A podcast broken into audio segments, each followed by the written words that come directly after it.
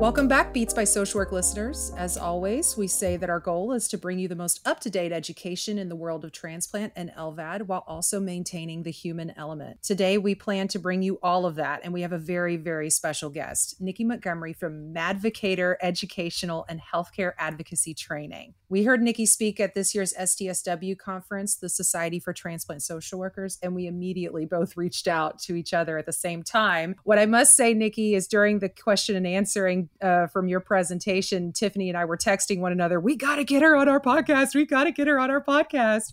And some of the people in our uh, tables, respectively, were like, can you get her on your podcast? so we're very happy to have you here. well, I'm excited to be here. Yeah. Awesome. Yes. And one of the things that we always like to do to start our shows is a quote. And so today's quote, actually, we stole from your website because we loved it so much. Um, and I'm so here for it. It's sometimes you have to get a little mad to change the world. And yeah. the mission of Madvocator Educational and Healthcare Advocacy Training is to change the way people think and participate in healthcare and education. From advocacy curricula for families to consulting for organizations, we strive to improve equity, inclusion, and the quality of family engagement. Yes, that's all me. yeah, I love that. And so, just a brief summary that we stole off of your website. Uh, Nikki Montgomery is the executive director of Madvocator Educational and Healthcare Advocacy Training. Her experiences as an educational psychologist, a communications expert, a patient advocate, and the parent of a child with complex healthcare and educational needs led her to create Madvocator. In addition to a graduate certificate in patient advocacy, for which her research was focused on increasing increasing the capacity of parents of medic- medically fragile children. Ms. Montgomery has a master's degree in educational psychology with thesis research on critical thinking and engagement for parents of children with disabilities. She served on the board of directors for University Hospital's Rainbow Babies and Children's Hospital and currently serves on the Global Patient and Family Advisory Board for the Beryl Institute. So, anything that you would like to add to that? There's lots of involvement in healthcare there. You know, um, beyond the two organizations mentioned, I've done a lot of advocacy, a lot of you know panels a lot of patient engagement a lot of these kinds of things um, but i really really came into this when my son was born with a complex medical condition he spent a lot of time in nicu went home. He ended up having respiratory failure, um, came back into a PICU, and he got a tracheostomy, a feeding tube, like lots of really complex medical equipment. And I started off being a really terrified mom who was trying to navigate healthcare but in that process i also saw that there were really diff- there were huge differences in the way that i was treated um, and the way i saw other families treated and a lot of that mm. was that mm. i was treated better i have a lot of layers of privilege here i um, you know um, higher education some engagement and understanding of advocacy in general I, I grew up with a sister with a disability and so i did understand a lot of how to navigate in healthcare and mm-hmm. that turned into me having some advantages. And I saw what happened when families didn't. So when mm-hmm. families were frustrated and that frustration bubbled to the surface, I saw how the nurses would avoid their rooms and they'd come hang out in our room. You know, like um, I got good treatment. But mm-hmm. I saw what happened when families didn't have the skills to get that same kind of treatment. And it made me sad, but it also made me upset that I don't think that I deserve better treatment because I have these skills. It made me feel mm-hmm. guilty too. Um, so all of these feelings were coming together when I saw that other families didn't necessarily get that same benefit of the doubt and that same joy of the nurses wanting to work with them. And I really wanted to help families figure out how to do that more effectively. So that's what brought me into this. Um, took me through getting a patient advocacy certificate and really trying to crack the code of how to get families more involved so they could get the same kind of treatment that I was getting. Yeah, I love that. It's it's the hard truth i think sometimes mm-hmm. of the the families that are a little bit more frustrating but yet recognizing that it's not necessarily that they're frustrating it's that they don't know what's going on and they're scared yes this is new usually yeah. when you are involved in healthcare it's not something that you dreamed of getting into necessarily. Yeah. Yeah. no one grows up saying, I want to have a medically complex condition. Or right. in our cases, I always say this to my patient nobody dreams of growing up to be a transplant patient mm-hmm. when they get older. Mm-hmm. You know, and so it's something that happens to them. And so I just I love that you took it from the perspective of instead of, well, I'm so glad I'm getting this good care, it's why isn't everybody right and just right. and to me like I, I always think it's important for healthcare providers to realize that this is your everyday job you come here it's tuesday this is what you do when i'm in an icu with my child this is a major event in my life it's a milestone mm-hmm. on our highway you know and so mm-hmm. these are some of the worst days the most complicated confusing moments of our lives when we're there mm-hmm. and so knowing that that's the condition families are coming to you in, you have to have a lot of compassion to say, I'm not seeing them at their best right now. And to be quite honest, I have a lot of skill in advocacy, but if I bring my child into the hospital, the emergency department at 3 a.m., that means I'm probably 36 hours into no sleep, right? I'm probably mm-hmm. really at my worst in terms of my ability to advocate too. So if you judge me based on that interaction, you're not going to know the skill level I have and what I bring to it. And a lot of mm-hmm. times we don't give families the opportunity to really step up and show what their capacity is. Yeah. Absolutely. I think that you touch on something that I wanted to to know about a little bit.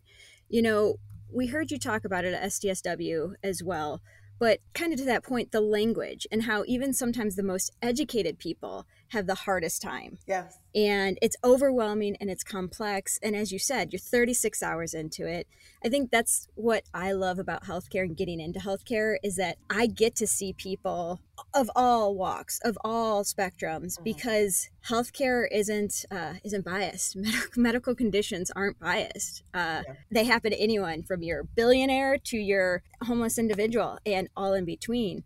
So, to that point, can you talk a little bit more uh, about that in regards to how the language used and how the even most educated individuals and, and kind of navigating that when you're dealing with a situation? So, health literacy is a love of mine and really understanding how people understand. So, you know, my background is critical thinking and health literacy. So, you can put anything in front of people and depending on what their mental state is at that moment they may or may not understand it and so this is uh, really the push toward making sure everything we put out everything we put in front of patients is universally easy to understand because even your phd should not have to engage their phd in order to understand the information they put that you put in front of them so i always exactly. think like yes, I have multi I have a couple master's degrees. Why do I have to use them to read your admissions packet though? Like this is not the level of skill I should have to bring to this part of the process. So, I think it's important to remember that there are varying literacy levels and also that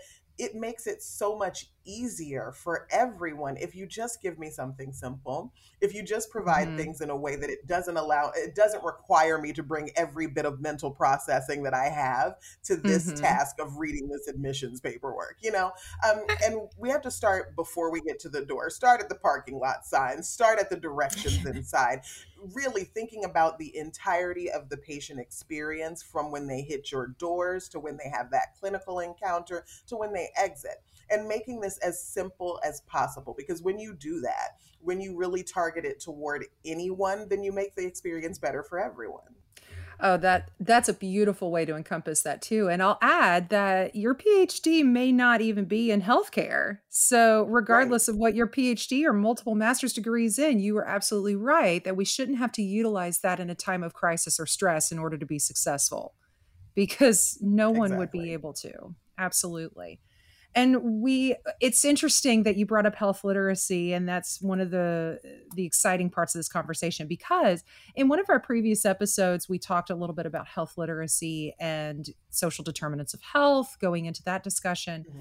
uh, so i wanted to bring that back up with you um, that there's individual health literacy but organizational and can you share yeah. more about those two types and more specifically yeah. explain organizational health literacy Absolutely. So, you know, the initial Uh, definition of health literacy in Healthy People 2020 was, you know, the ability to find, understand, and use health information to make decisions.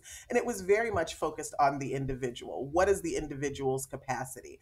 But then when they, you know, revised and made Healthy People 2030, they added this other component, which is organizational health literacy. And that is the the ability to equitably engage patients in their ability to find, understand, and use health information. So it's not just about what the individual can can do at the organizational level how are you making sure that their opportunities are equitable to do that? So that means that you don't just get to put something out that has a reading level of college plus four years because you are then um, preventing someone who does not have that level of education from finding, understanding, and using information. So, organizational health literacy says it's not just on the individual. If you are going to serve these individuals, you have to actually give them the capacity to do this. And that's so important to me because it's looking at it in a systemic way, right? It's not just it, we lay it on you, and if you're unhealthy and you don't understand, it's your fault. And that's the problem I see with people assessing health literacy. Like, let's just see where the patient's health literacy level is.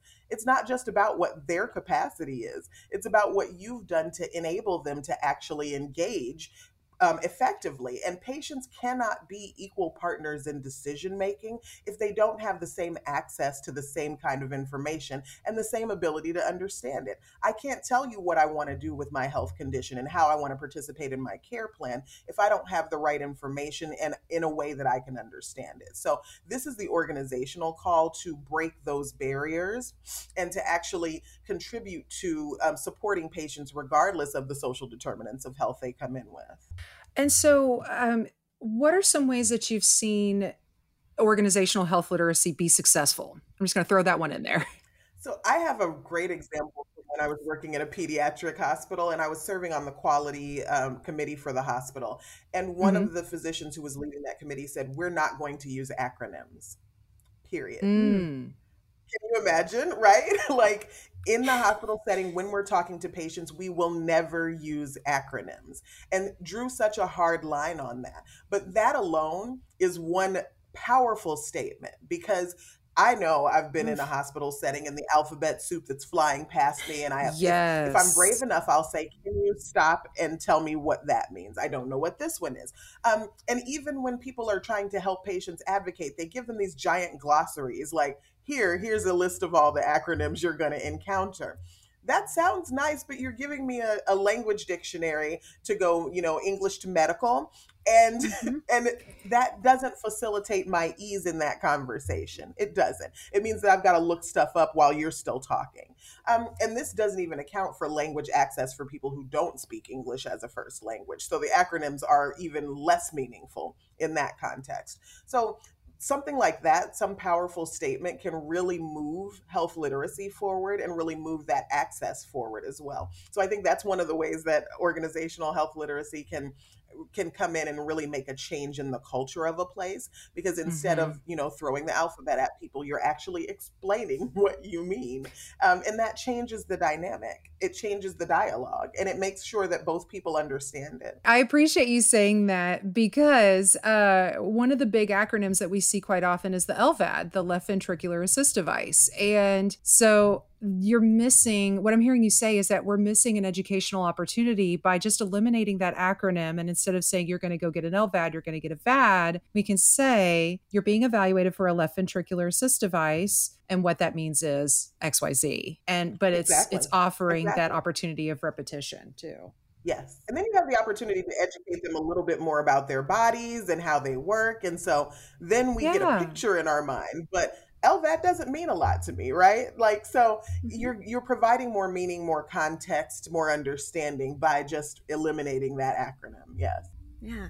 One of the things you said too that got me thinking is um, if you're brave enough to tell them to to pause. And yeah. that's something that I try to always tell my patient, but I just got like a sparked idea as you said that of of having little stop signs in in a patient's room even with a sign saying it's okay to, to stop and, and pause and ask us to because i always try to share that with patients but i can imagine okay i'm the social worker coming in and saying hey don't don't feel like you can't tell the doctor to stop we really do mean it but yeah.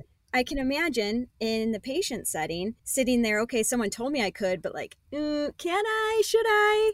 Well, there's a lot involved in that too. So you're talking not just the bravery to say, this is a doctor who's an expert and maybe I should understand this. And if I don't understand this, do I want them to know I don't understand this? And what are they going to think about me? So there's a whole mm. train of thought here. And then you yeah. even have a cultural lens of there are cultures that where they don't feel it's okay to interrupt a doctor. Um, they don't feel it's okay to engage in that way and question a doctor about what they've said. And do I want you to think less of me because I don't understand? Understand this? And will that turn into a stereotyping of me or my group or any of that thing? So there's so there's so much depth to why people don't speak up. Um, so it does take a lot of courage. It takes courage and understanding that this is okay. And one of the things I teach patients is that you can say, I have a concern, or I'm not sure I understood that. And so from the patient side, you can actually speak up. But from the provider side, there's also many opportunities to say, Let, us do a teach back here. You tell tell me what I told you. Let's talk about it. And to do that in a way that is kind and not challenging their in- intellect, but that is encouraging them to express what they know. So there's so many interpersonal dynamics that can come into play here. And courage is one of those characteristics that really does come in handy to have because you really have to be be willing to jump out there and hope that the provider is going to listen and engage with you too. Mm-hmm. So bias and yeah. how that impacts. So I wanna I wanna go there with you. Good. And, and yeah. since you brought that up, I, I think this is a perfect segue into it of, you know, bias impacts healthcare and healthcare outcomes. Yes what can healthcare providers do about that? What what should they be learning about bias? What what are examples? I think that i, I want to bring it up. It's a topic that people are afraid to bring up sometimes and i think yeah. if we're afraid to do it we don't and that's not right either. Mm-hmm. that's its own bias. Yeah i think we have to you have to own it that you live in a society that that pushes through ideas about different groups of people and you're inevitably going to absorb some of those ideas. So this is not an, a matter of shame but i also think very strongly that bias cannot be something you encounter for the for the opportunity for personal growth. That's not what it's about. It's not about being a better person. It's about being a safe provider for everyone and if you are being led by your bias they are not safe with you so mm. that's the important piece to me that it is a safety issue. It's not a character development issue. That bias mm-hmm. is something that we all have to encounter because it does have a concrete impact on outcomes, a concrete impact on patient safety. When we look at the maternal mortality and infant mortality rate for Black women, and the mm-hmm. research tells us so much of that is influenced by bias in the healthcare system, you are seeing yeah. the deadly impact of bias on patients. And so I think that we have to take it seriously. Like you would take a fall in a hospital. You're not going to let hand sanitizer drip on the floor in the hallway because mm-hmm. you know that that has a concrete risk to your patients and we have to realize that bias has the same kind of concrete risk to patients. Absolutely. I want to write that down and have that actually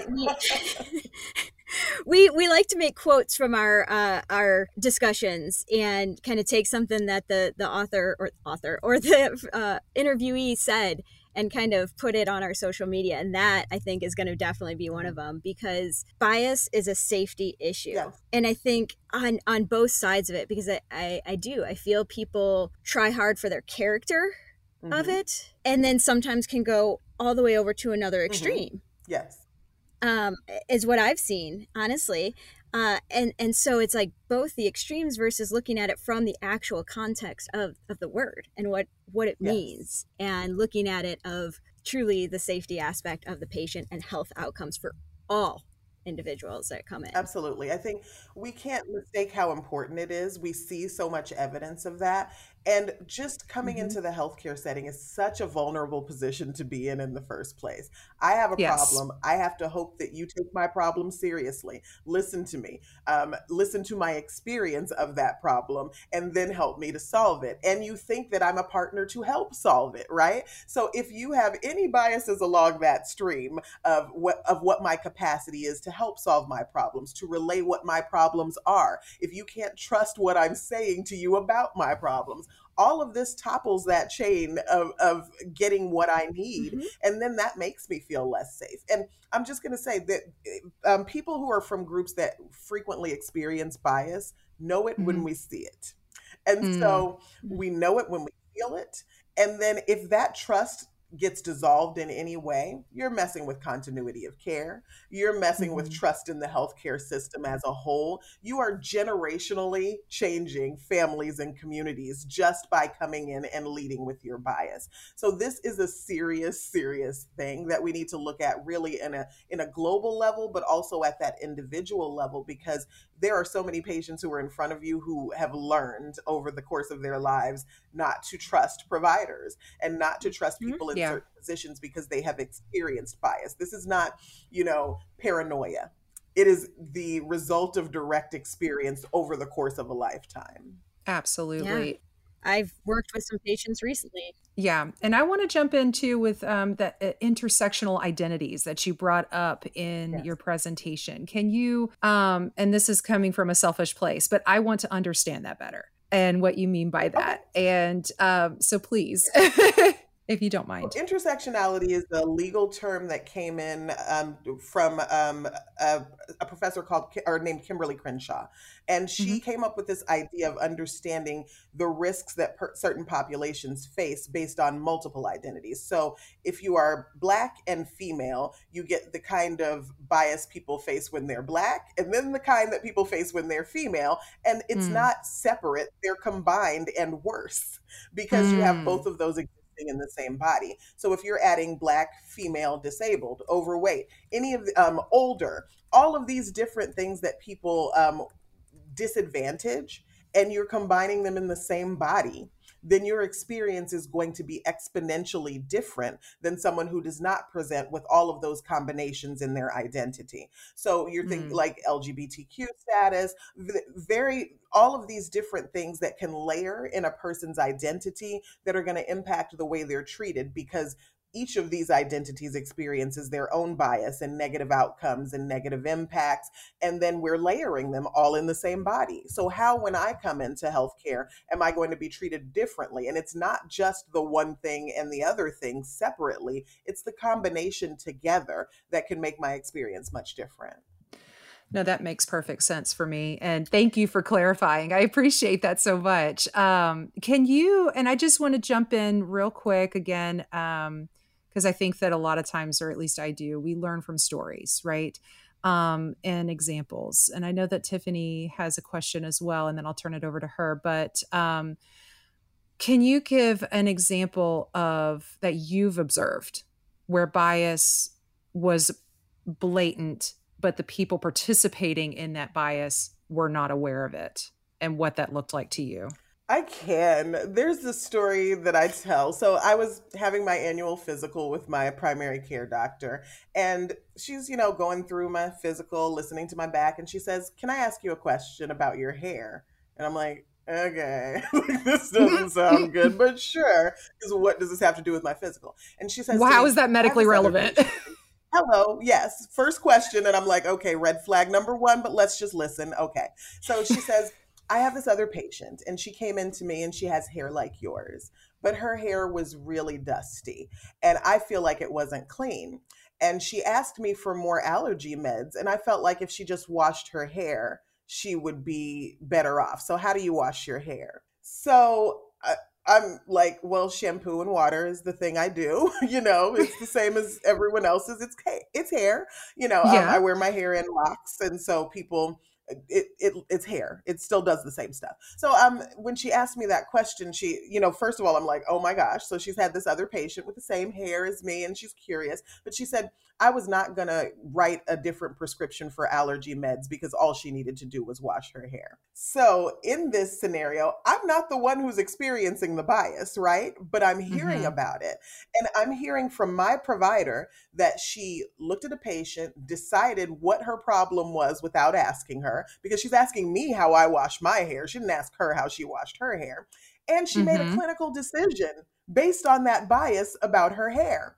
So in this scenario, I'm really the outsider. This has all already happened, but I'm feeling for this woman who's walked in had a problem, not had it resolved. The doctor tells her, "I'm not I'm not going to solve your problem. No, I'm not changing your prescription." So she never gets her problem solved. I don't know what happened to her, but I know for me, listening to that provider and hearing her make that kind of clinical judgment says to me, I can't trust this provider because she's made a clinical decision based on a bias. I never went back to that provider um, this is a person I cannot trust to see me as a whole human being. Ask me the questions because she should have asked that other patient tell me about what your hair care regimen is because I think sure. your hair may be holding some allergens and we can have this discussion. But to have not done that in that moment, to bring that to me in my primary care appointment, right? Because there's the other side of this that I'm naked under a paper gown and you're asking me this question. I can't just hop up and leave despite how uncomfortable this is, you know? So, no kidding. um, so this combination of, it was just a cluster of bad experiences, right? Oh. So it it showed me though that this is a provider who is who is being guided by her bias in some instances at least. And to me i did not want to deal with that as a dynamic anymore. I felt put on the spot. I certainly felt like um, my physical is not your opportunity for cultural competency training. So don't just ask another black patient what you should do in this scenario. Like this is the wrong answer. So there was a lot going on there but really for me it showed me that i could not trust this provider. And as you see the intersections here so she's dealing with a patient who may have had less education so she felt more comfortable asking me this question. Um, but mm-hmm. there was so much wrong with this. So so this is one of those real life stories that happened in my life that really showed me how bias shows up in healthcare.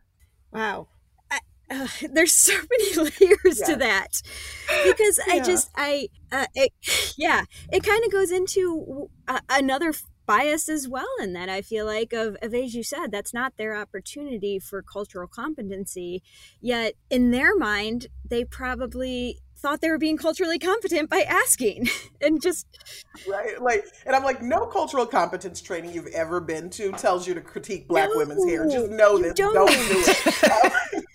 This is not a thing. Um, no. But there i mean this was all faux pas beginning to end right? Much less bring it up to yes, someone else. yes yeah, so, exactly. In terms of my ability to feel safe with that provider, though, I just did not. I remember coming home from that encounter and being like, I, I should have said more in that moment. I was just stunned by it. But when I got home, I'm like, I don't ever want to go back to that lady again. Like, I just mm-hmm. don't. Mm-hmm. It didn't feel good to be put on the spot from my perspective. And it definitely didn't feel good to know that she had disregarded the needs of another patient based on her judgment on that patient's hair. So I, w- I was done. That was a relationship that could mm-hmm. not be mm-hmm. saved. Yeah. Well, so now here's my question on that. I'm going to throw a curveball.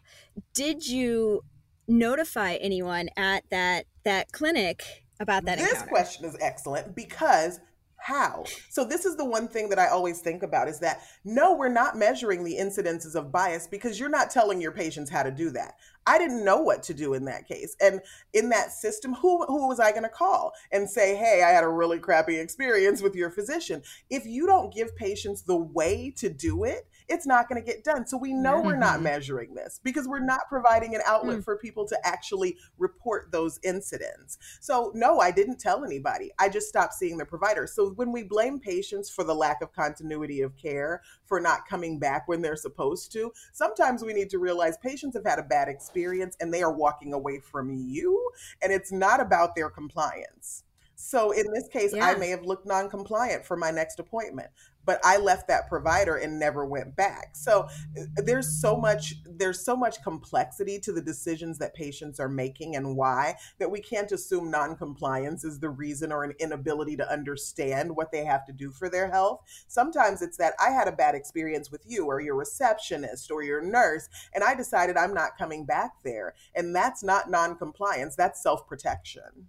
Mhm and and I think that compliance aspect is something that we're always looking at what's the underlying thing, you know, and that compliance isn't always because of it's the patient wanting to. I'm very sad that they didn't do surveys or give you like have patient of of office experience or anything like that uh, at that institution. I know that's something that might be frowned upon but at my institution if i hear about a patient if they actually tell me and that's that goes back to that yeah. trust right and the patient being willing to trust you enough to talk about what happened of saying hey here is patient of office experiences please call them and tell them yes.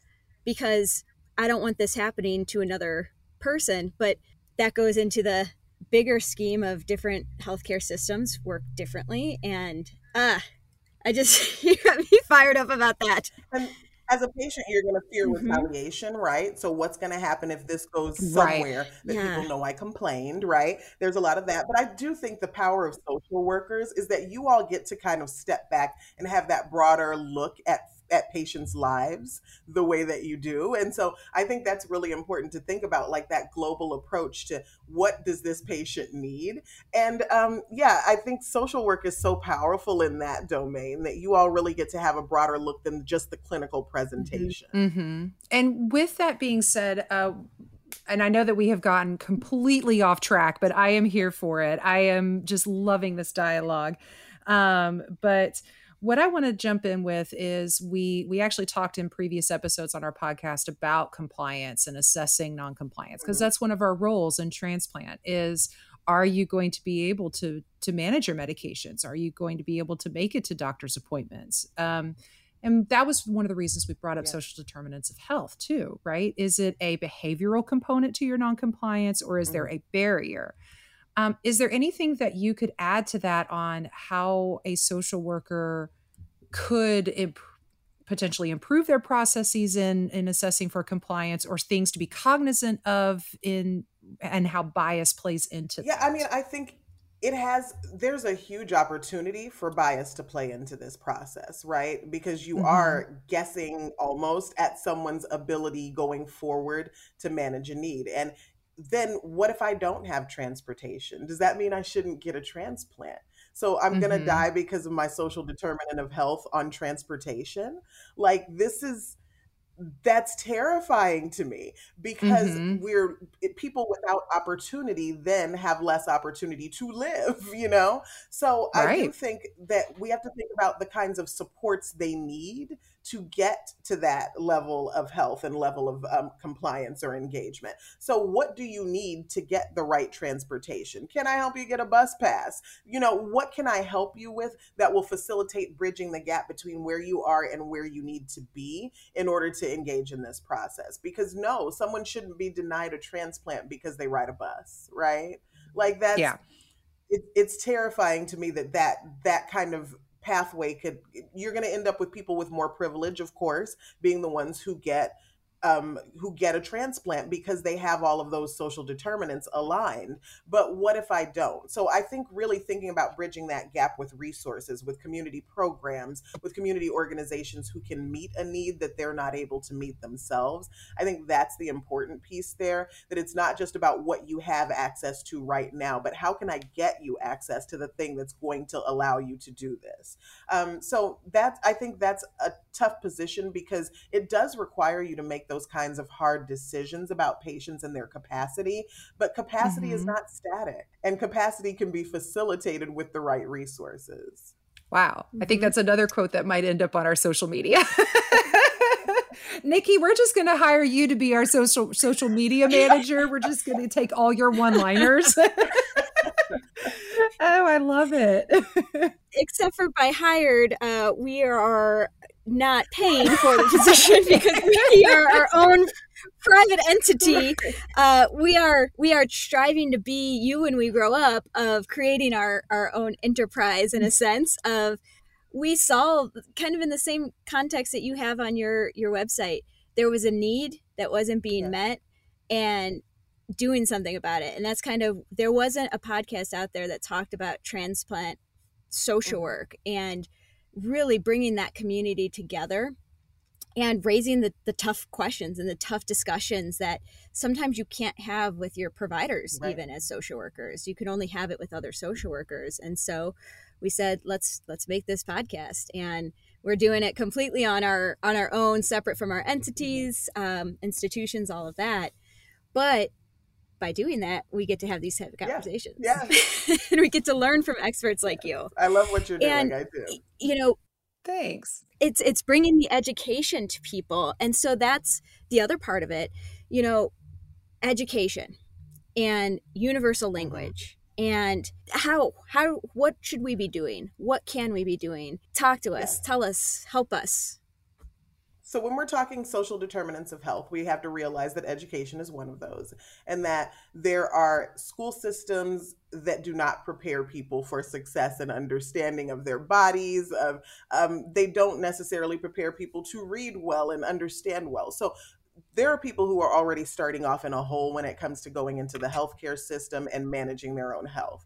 So that education is so important. And I think working with people's primary providers, providing them with an educational pathway almost to say, here's the basic stuff that this patient needs to know about their body in order for them to get ready for this. I'm going to go over some of this, but I want you to reinforce this. And so I think there are opportunities to engage with people and their providers in a different way that reinforces the education they need to understand their bodies. Lots of us did not get great public school education or, you know, primary or K 12 education to really understand this stuff. And if it was a really long time ago, good luck on remembering it all anyway.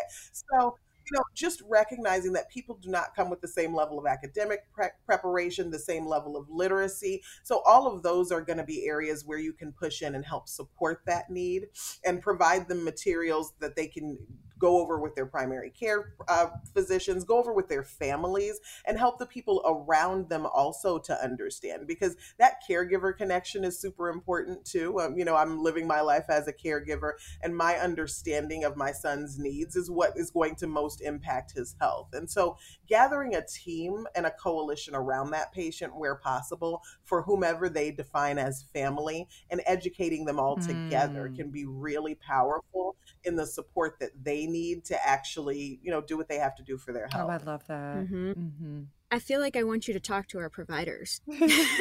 Yeah. So. yeah, that's a tougher. That's a tougher one sometimes, right? Um, they yeah. they have to be open to understanding all of this too, and again, this is life and death for patients. It's not just a, a quick decision of no, they're not ready. They're mm-hmm. not ready is a life and death decision there. And so I think it is super important to be ready to push into providers and say, I know you don't have a lot of time. Can you book an extra 15 minutes on your appointment? This is a thing that I didn't used to know I could ask for. If I really want to talk to my provider, I say, Can you give me an extra 15 minutes? Can you give me an extra half hour? I can mm. talk through that with my provider and give myself more time. And so providers can also suggest to patients, Hey, I've got some information I want to go over with you. Let's book a double appointment so I have enough time to do that with you.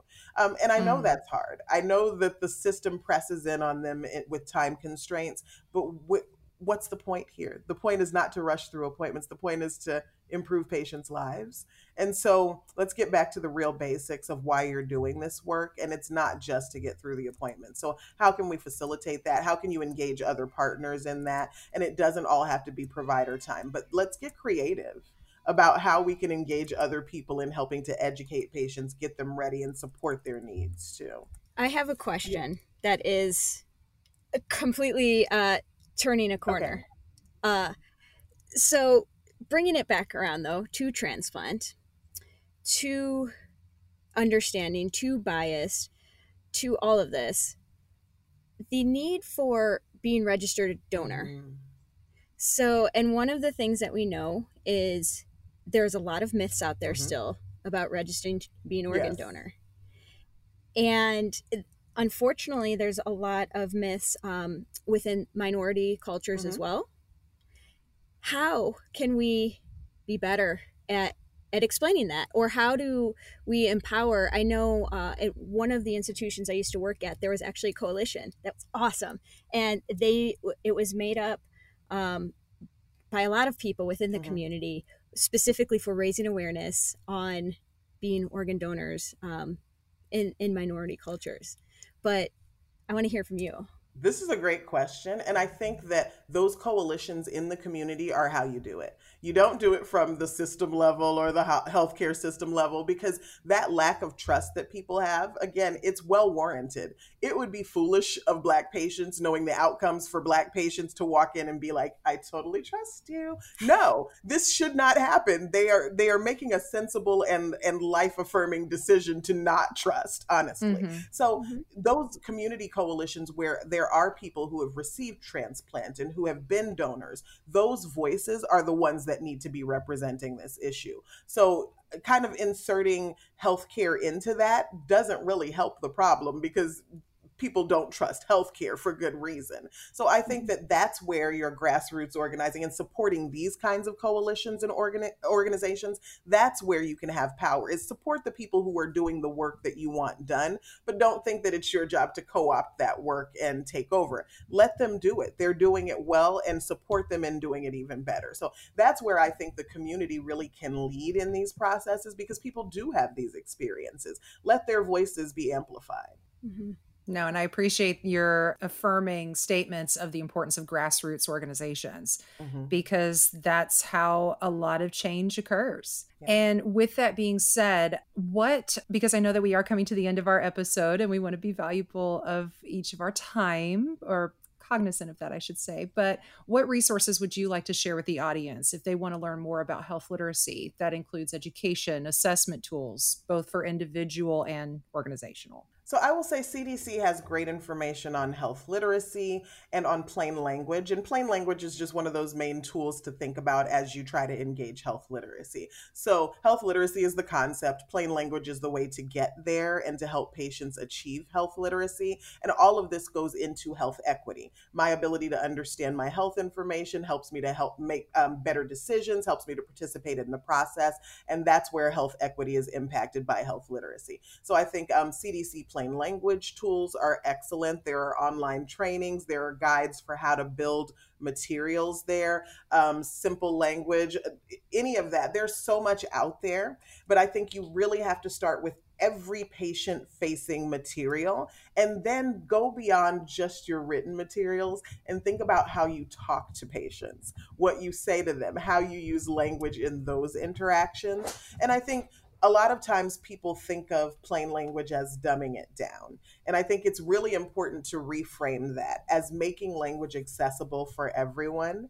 And so mm-hmm. when you mm-hmm. think about it as an access issue and not a an intellect issue, it does change the tone of that conversation, you know. Um, Absolutely. Um, make it accessible to me and then I can engage with it and actually participate in my care. So I would say, you know, your big ones, NIH has materials, Joint Commission has materials on health literacy, CDC has materials on health literacy, including including how to assess your organizational health literacy. There are lots of tools out there on how to assess individual health literacy, but honestly, I feel like that become that can be a mistake because you can mm. go down hmm. the path of looking at just the individual rather than the system that is providing this information for the individual. So if you're in a role where you could assess personal health literacy or organizational, I say lean toward organizational and make sure your organization is doing what they can do to empower and enable patients equitably versus looking at what patients can and cannot do. Mm-hmm. Ah, uh, I'm gonna be telling my docs about that later. Uh, that hey, we need to do this. So, Nikki, where can people find you?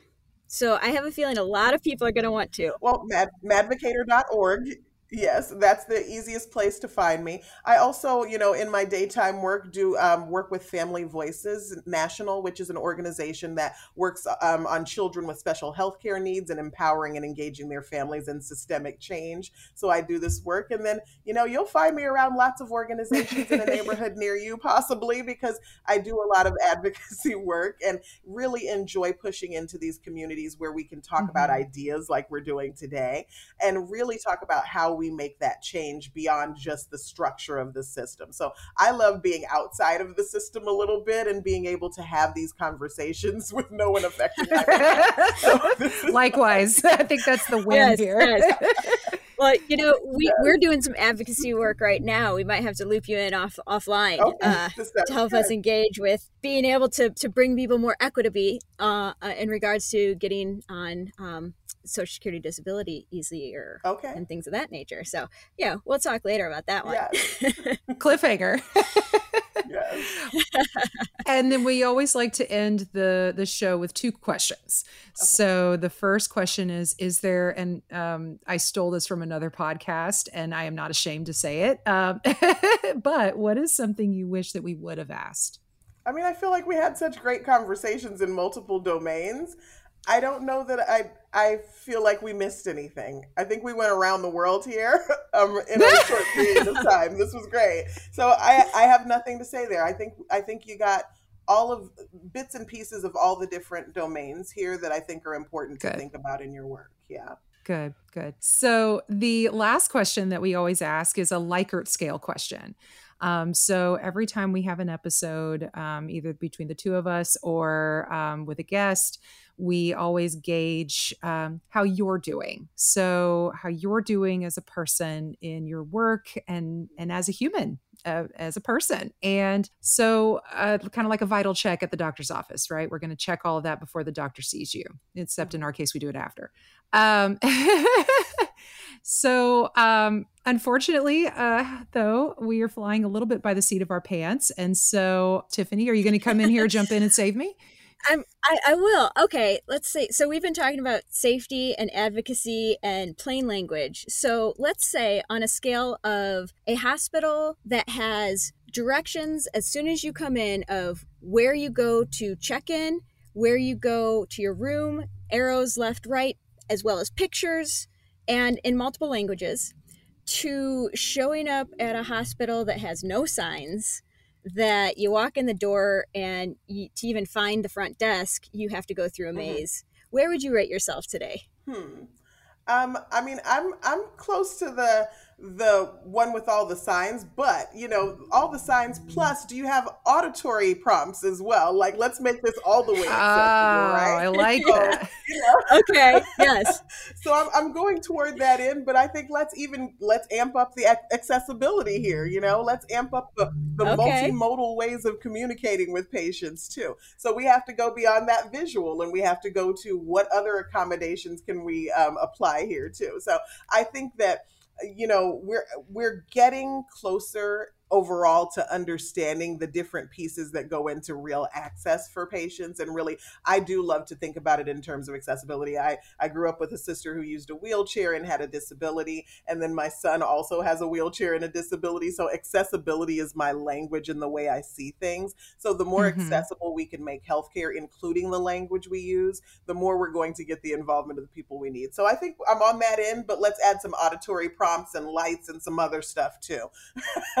I love it. Okay.